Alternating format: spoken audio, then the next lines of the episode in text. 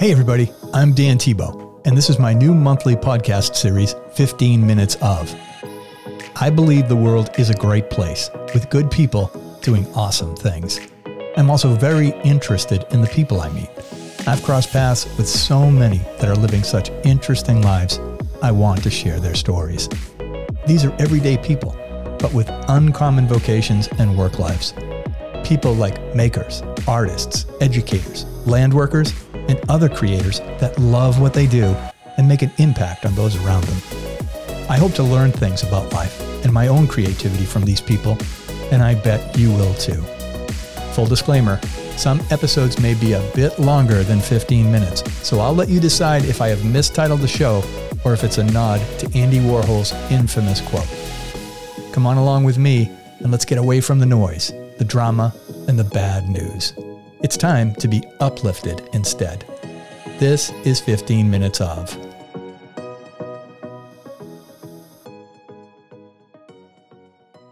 Today, my guest is Scott Ouellette. He is a self-taught classical solo guitarist living in a quiet little town called Rowley, Mass. Scott first began playing the guitar at age 7, mostly strumming chords to Fleetwood Mac, Jim Croce, and the Eagles. He soon discovered the sounds of Andrés Segovia, Christopher Parkening, and Konrad Ragossnig. Not having a teacher available, he used the recordings of classical guitarists as his guide and taught himself how to read music during the process. By the age of 16, Scott was already performing professionally, graced the stage of the Palladium in New York, and performed on television. After graduating high school, Scott was accepted to Berklee College of Music in Boston, where he studied guitar performance and theory.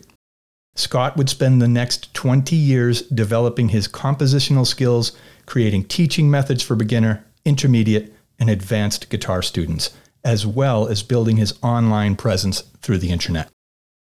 Scott currently composes modern solo guitar music for nylon string guitar. He also arranges popular music for solo guitar as well and creates videos for YouTube. His original music has been recorded by guitarists in many parts of the world. He can be found performing in local concert halls as well as smaller, more intimate venues. It is my pleasure to welcome him to my studio and finally meet one of my most favorite guitarists in the world. Scott, welcome to 15 Minutes Of. Thank you, Dan. It's great to be here. We connected on YouTube, actually. I've been a fan of your channel for years. We met briefly in Newburyport one day. You were playing on the downtown plaza, although neither one of us can really clearly remember that. That's right. It was so long ago. But recently on YouTube, I saw Alexandra Whittingham play one of your pieces of music, and so I dove back into your channel. I bought the transcription for the piece from your website, and as a random gift, you sent me an entire collection of some of your transcriptions, which was so generous, and I decided to reach out to you, and here we are. Yep. This is what I call my Get to Know You segment, just a few short questions and answers, perhaps things you would never be asked in everyday conversation, and I'm hoping just to shed a little bit more light on you. If you were to write a book, would it be fictional or non-fictional? Probably non-fictional. Why? Well, growing up, I never read a lot. I spent so much time on the guitar and music reading music that I never had time to read books. I hate to say that, but as I reached my 30s, I started thirsting for more knowledge outside of music. I gravitated towards biographies, true stories of people who have accomplished something, so I can use them as a model for my own future plans in music. So I tend to lean towards people who have something very positive to share, something they've done in real life, and to learn from it. Do you have a recurring dream, and what is it about? I think the recurring dream has been what I've been going through my whole life, is to basically share music with people all over the world. And here's the last question. Were you the kid that tied the laces of sneakers together and threw them up onto the telephone wires? Or were you the kid that had his sneakers thrown up there? Yeah, I'm the one who had them thrown up there. Me too. Yeah. But now, now that we're talking about those days, what was it like growing up? Can you tell me a little bit about your childhood? Yeah, it was spent listening to music almost all the time. If I wasn't listening to music, I was riding my bike. Those two things were dominant in my life. I always heard music on the record player when I was a kid. So I found myself sitting near the player, near the speakers, just listening and absorbing the sounds and rhythms. And if the record player wasn't going on, then my mother was playing guitar at the kitchen table. And she would sing. She liked Melanie Safka from the 60s. She was at Woodstock. And sure, Melanie. Yeah, Melanie. And she sang her music all the time. And so I remember sitting at the floor, being like 5 years old, just listening to her strum. And sometimes when she'd sing these songs, I didn't know she was singing someone else's music at the time when I was so young. So I thought she was singing about her own life experiences. And I used to get sad sometimes in some of the stories she'd be singing in the song, not knowing it was someone else's song. I used to think it was her, singing about her past or whatever. So I remember I'd be sitting there feeling all these different emotions when I listened to her sing. Was it your mom who influenced you the most toward music? Yeah. I would say, yeah. Yeah. That was probably the first introduction. And she played guitar. She did. And she played. It's so funny. I had an interesting conversation with her a long time ago. She said that when she was pregnant with me, she played guitar all the time. Not so much when she was pregnant with my brother and sister. And so having that guitar on her, strumming all the time, I think that connection started a long time ago. Yeah. Maybe the sound waves were coming through. Something. Between me and my brother and sister, I was the one who ended up having a career in music. That's so interesting. Yeah. When did you know that you wanted to make a career in music and the guitar? And what were what were you doing before you fully took that dive? I was probably my preteens, and I was at the point where I was very proficient on the guitar.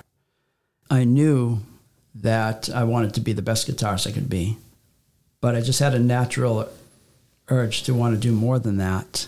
I benefited from the comfort of listening to classical and Spanish guitar music for hours every day.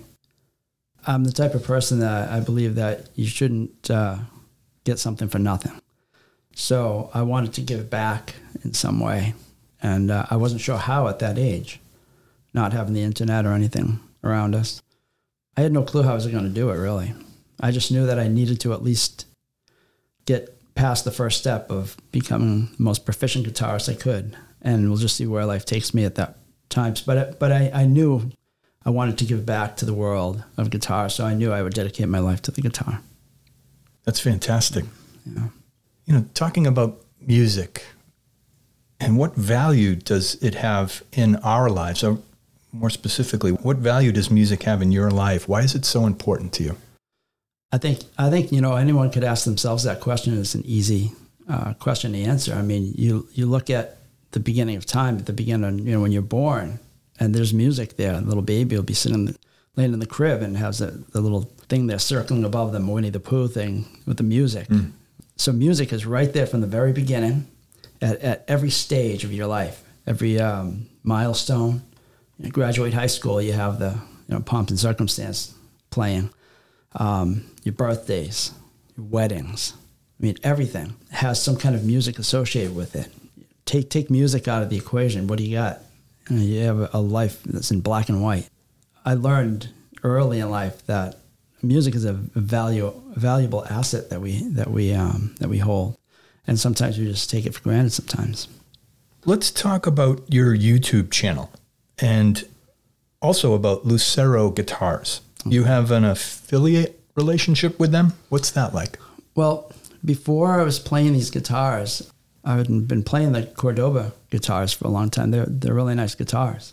And I still like them to this day. One day I was just in the music store and I saw the Lucero brand. And the guitar I play is more of a 7/8 scale. It's a little smaller guitar.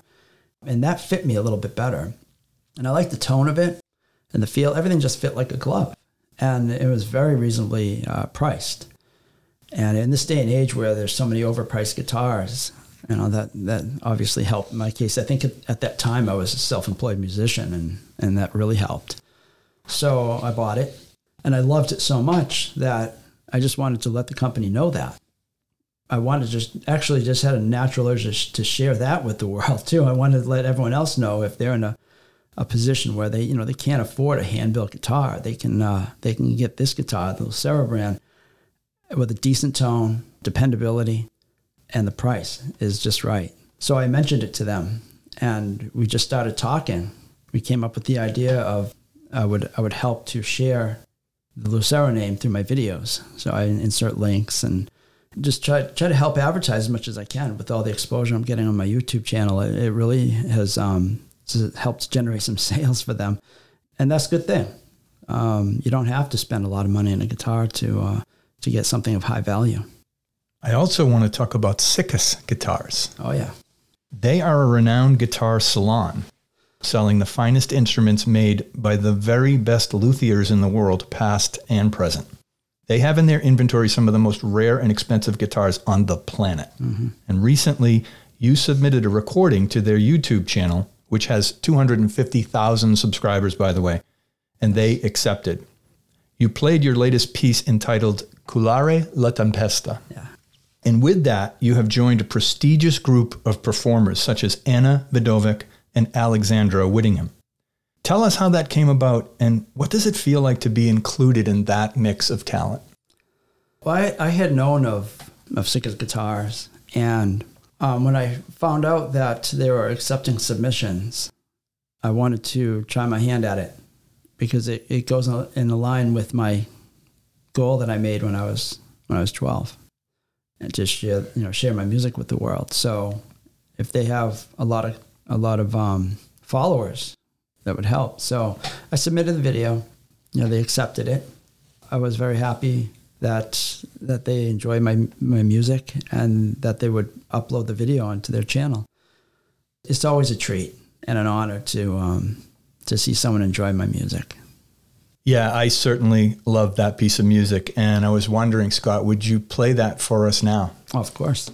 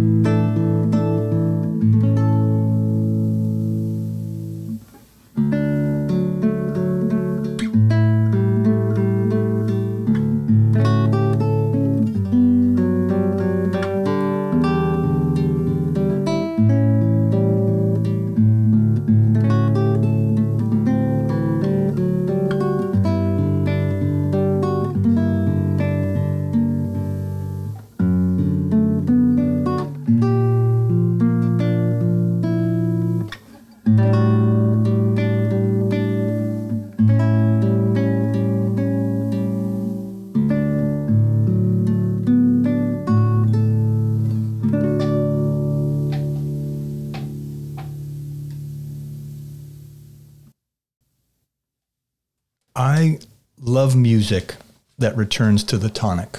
Mm-hmm. And the way the ascending and descending lines in that piece lead to the resolved are so deftly written and played. It's a masterful piece of music, Scott. What inspired you to write that piece? It's so beautiful. First of all, thank you, Dan. I appreciate that. Yeah, it was written around 2010, and it was a Sunday morning, and I was playing a piece in the drop D tuning originally that morning, and I was sitting near my window and looked out at the sky and noticed it was getting really dark. It had to have been about maybe 8 a.m. And the sky was already getting very, very black, and I was just waiting for the storm to come. But there was no rain. It was one of those storms where it wouldn't rain. It just held off, and you could see the trees blowing and getting very windy. It was a very eerie feeling. And for some reason, I played the intro as if I had already written it. I just started playing it, like just composing it right there on the spot as if the song was just pre-programmed in my head. It was the craziest thing. It rarely ever happens like that. Usually more thoughts put into a song when I write it. But I was just started composing it on the spot like that, almost note for note. Why is it a lullaby? Basically to lull a storm away. I'm not a big fan of storms. As a cyclist, I love the outdoors, riding on the bike. So a rainy day means no day on the bike. But that's the physical world. Is that a metaphor for you? No. Storm? No. No, not at all. Basically, I enjoy my weekends when I cycle, and I was hoping to ride that day. So I was going for something really deep. I know you there. Were. And it's refreshing. Yeah, but so the trade-off was a well-known song now. So I don't mind giving up a day of riding for a song that people all over the world are playing now. Scott, if you could go back and talk with your 25-year-old self, what advice would you give? What would you share with a young person today who's passionate and motivated toward music? I don't think there's anything I would tell myself. I think everything I did was right on track, spot on. I was really focused growing up. I knew what I wanted to do. That's how I've always been. If there's something I want, I write out the plan in my head, and I don't waste any time. I just get it done. And so everything I was doing from age 12 on was planned and well thought out, and everything worked out perfectly. I don't think there's anything I would change. Not at all. At this point in your life, yeah. Do you think you will strive to be more productive or more creative? Probably more productive. I've spent decades being creative on the guitar. But as I get older, sometimes I get distracted by things. I just, I want to relax more maybe, or just, we're talking decades of gigs and performances, teaching, transcribing guitar music, everything. It's just been a whirlwind of musical projects since I was a kid. These days now, sometimes I just feel like sitting outside, just staring out into nothing, or taking a bike trip for 3 hours. I'm always striving to be a little bit more productive. Okay. And what is next for you? Believe it or not, I've stopped composing for the guitar. I stopped a few years ago. One of the reasons is because I've written enough pieces to accomplish my goal. I told myself years ago, I just want to compose a large body of works for guitar and share it with the world. And I've done every type of a feel or type of music that would reach all different types of people. So my job is done on the guitar. My next stage would be the lever harp.